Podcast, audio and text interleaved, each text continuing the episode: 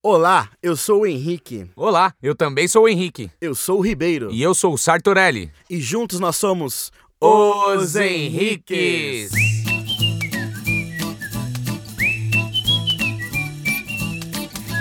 E no episódio de hoje, qual a hora certa para você começar a investir em marketing? Todas. Matou, pronto, acabou esse episódio do podcast. Valeu, valeu. Tchau, um abraço. Cara, a verdade é o seguinte: toda hora é hora de investir em marketing, em marketing digital. Agora, tem um momento específico que é o momento que a gente dá de conselho para você que tá aí, para você começar a investir em marketing digital, que é Antes de abrir o seu negócio, porque existe um paradigma aí na sociedade dos empreendedores, a sociedade secreta dos empreendedores, que é que as pessoas devem começar a investir em marketing a partir do momento que elas abrem um negócio. Então, por exemplo, é, a pessoa teve a ideia de abrir um restaurante.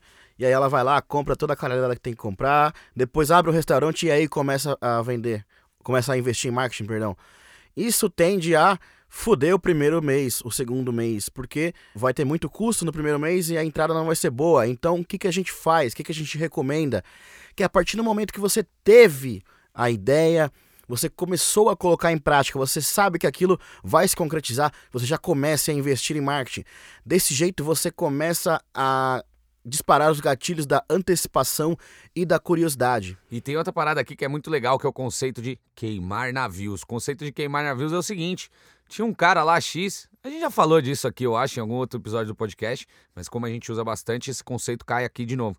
Tinha um cara lá, X, ele era um general de um exército. Ninguém sabe se essa história é verdadeira, se ela é mito, mas o que importa é a gente manter esse conceito vivo.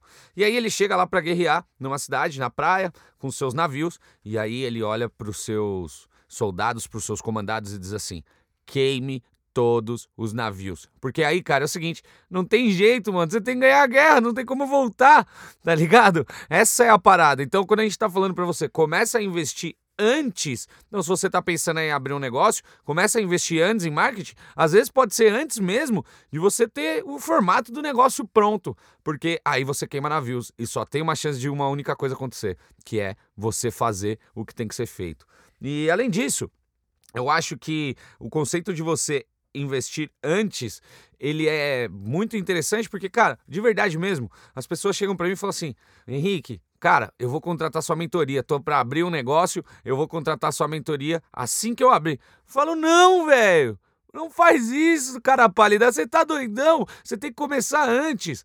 Já ouviu falar em pré-venda? Já ouviu falar em venda de apartamento na planta? Não importa qual é o seu negócio, é a mesma pegada. Mesmo que você não tenha o produto pronto, você já pode começar a vendê-lo. Essa é a mágica da coisa. E muito importante também, é, o Rick falou de você não precisa ter um produto pronto, mas você tem que ter alguma coisa pronto. E esse alguma coisa é para quem vender, tá? Então, seu primeiro investimento, seu primeiro esforço, sua primeira energia vai ser para descobrir para quem você vai vender. Você vai mapear muito bem o seu cliente. Mano, e aqui uma dica chave que se você fizer só isso, você já vai ter resultado. E mesmo que você já tenha uma empresa, para, senta tua bunda na cadeira e faz isso, que é, meu, investe tempo, investe uma grana, investe uma energia em entender realmente quem é o seu cliente. E mais importante do que isso, em qual dor o seu produto, serviço ou solução vai resolver. Qual é o problema que o seu cliente tem que você resolve, cara? Que você, assim, o mais pica de todos, é o mais brabo de todos em resolver aquele problema. Então investe a primeira grana em entender seu cliente. O que é entender seu cliente? Porra, coisa básica. Sei lá, faz uma pesquisa no Google Docs, Google Forms, aliás. Já entendeu o seu cliente, já entendeu o que ele precisa é, faz entrevista, sei lá, se aproxima do seu cliente, gasta esse primeiro dinheiro em se aproximar com o seu cliente, tá? Antes de você desenvolver o modelo de negócio, antes de desenvolver o produto, antes de você fazer qualquer coisa. Descobre onde ele tá, frequenta os lugares onde ele vai, almoça onde ele almoça, janta onde ele janta, porque desse jeito, cara, só tem uma saída. Você vai pensar igual ele pensa. E aí, na hora que você precisar falar alguma coisa com ele, atrair esse cara, engajar esse cara, vender para esse cara, você vai estar tá totalmente, 100% conectado com as dores, os anseios, as dificuldades, os sonhos, os desejos desse cliente. E quem são seus concorrentes? Importante mapear quem são seus concorrentes. O que, que eles estão fazendo? Fazer o que a gente chama de benchmark, que é você analisar todo o negócio do seu concorrente, seja ele direto ou indireto. Veja o que ele está fazendo de legal, veja o que ele está fazendo de não legal para você não fazer. Repita, replique, e replique não é sentido de copiar. Replique o que ele está fazendo de legal e elimine tudo aquilo que você acha que ele não está fazendo de legal. E uma coisa que, por exemplo, no conceito de marketing digital, né? Sendo um pouco mais específico. Cara, quando a gente quer escrever um artigo, quando a gente quer fazer algum conteúdo da hora, a gente vai lá e pesquisa no Google e aí a gente consome pelo menos os cinco primeiros resultados da página e fala assim: demorou, agora a gente está pronto, a gente vai fazer um conteúdo melhor do que todos esses.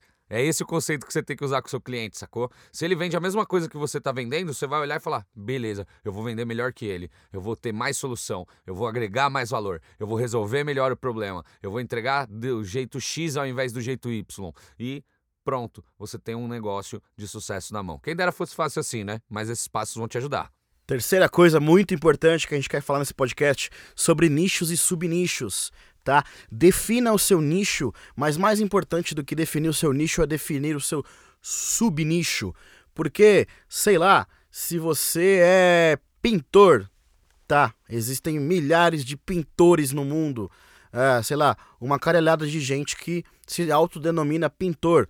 Mas você pode ter um subnicho, uma outra caixinha dentro de uma outra caixinha, que é eu sou pintor de indústrias que trabalham com alimentos sei lá, você vai ter um ramo muito especializado que ninguém é especialista nisso.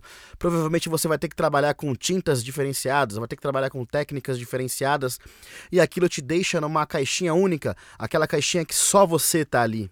A gente tem um mentorado que ele é pintor, né? E aí, porra, como é que você vende pintura de moto, mais especificamente de moto velocidade, né? Pela internet, velho. Olha esse nicho, olha esse subnicho.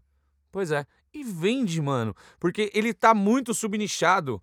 Não tem quase ninguém que faz o que ele faz e com a qualidade que ele faz. Então ele se especializou em ficar muito foda nesse subnicho. Quanto mais você subnichar, melhor para você. E aí vale a pena lembrar que escolhe um subnicho que dá para você escalar, que dá para você atender, que dá para você vender para muitas pessoas. Porque se você escolher um subnicho muito pequeno, cara, teu negócio não sobrevive também.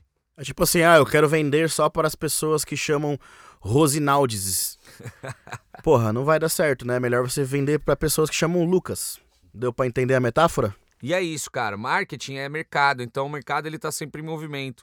Você precisa acompanhar as tendências de mercado, você precisa acompanhar sempre o que o seu cliente está buscando, sempre quais são as dores, porque talvez a dor que o seu, seu produto esteja resolvendo hoje amanhã ela não resolva mais. Amanhã o seu cliente tem uma outra dor e você precisa oferecer alguma outra coisa para ele, porque só o que você oferecia antigamente já não funciona. A gente em três anos já fez umas duas ou três transições de modelo de negócio só por entender como o nicho funciona. Esse próprio podcast é uma transição do modelo de negócio de conteúdo gratuito por entender que é uma ferramenta do futuro, porque provavelmente enquanto você está ouvindo, ou você está trabalhando, ou você está lavando uma louça, ou você está fazendo comida, ou você está indo para o trabalho, enfim, você pode ouvir colher informação enquanto você desenvolve alguma outra atividade. Então fica de olho nas mudanças do mercado, beleza? E é isso. Por hoje é só, pessoal. Até o próximo episódio. Lembra de ativar as notificações aí, seguir, se inscrever e segue a gente no Instagram também. Arroba Pelas Barbas do Marketing. E arroba Vamos Enriquecer. Tamo junto, valeu! Deposita um dinheiro na minha conta também, se puder. Não que eu esteja precisando, mas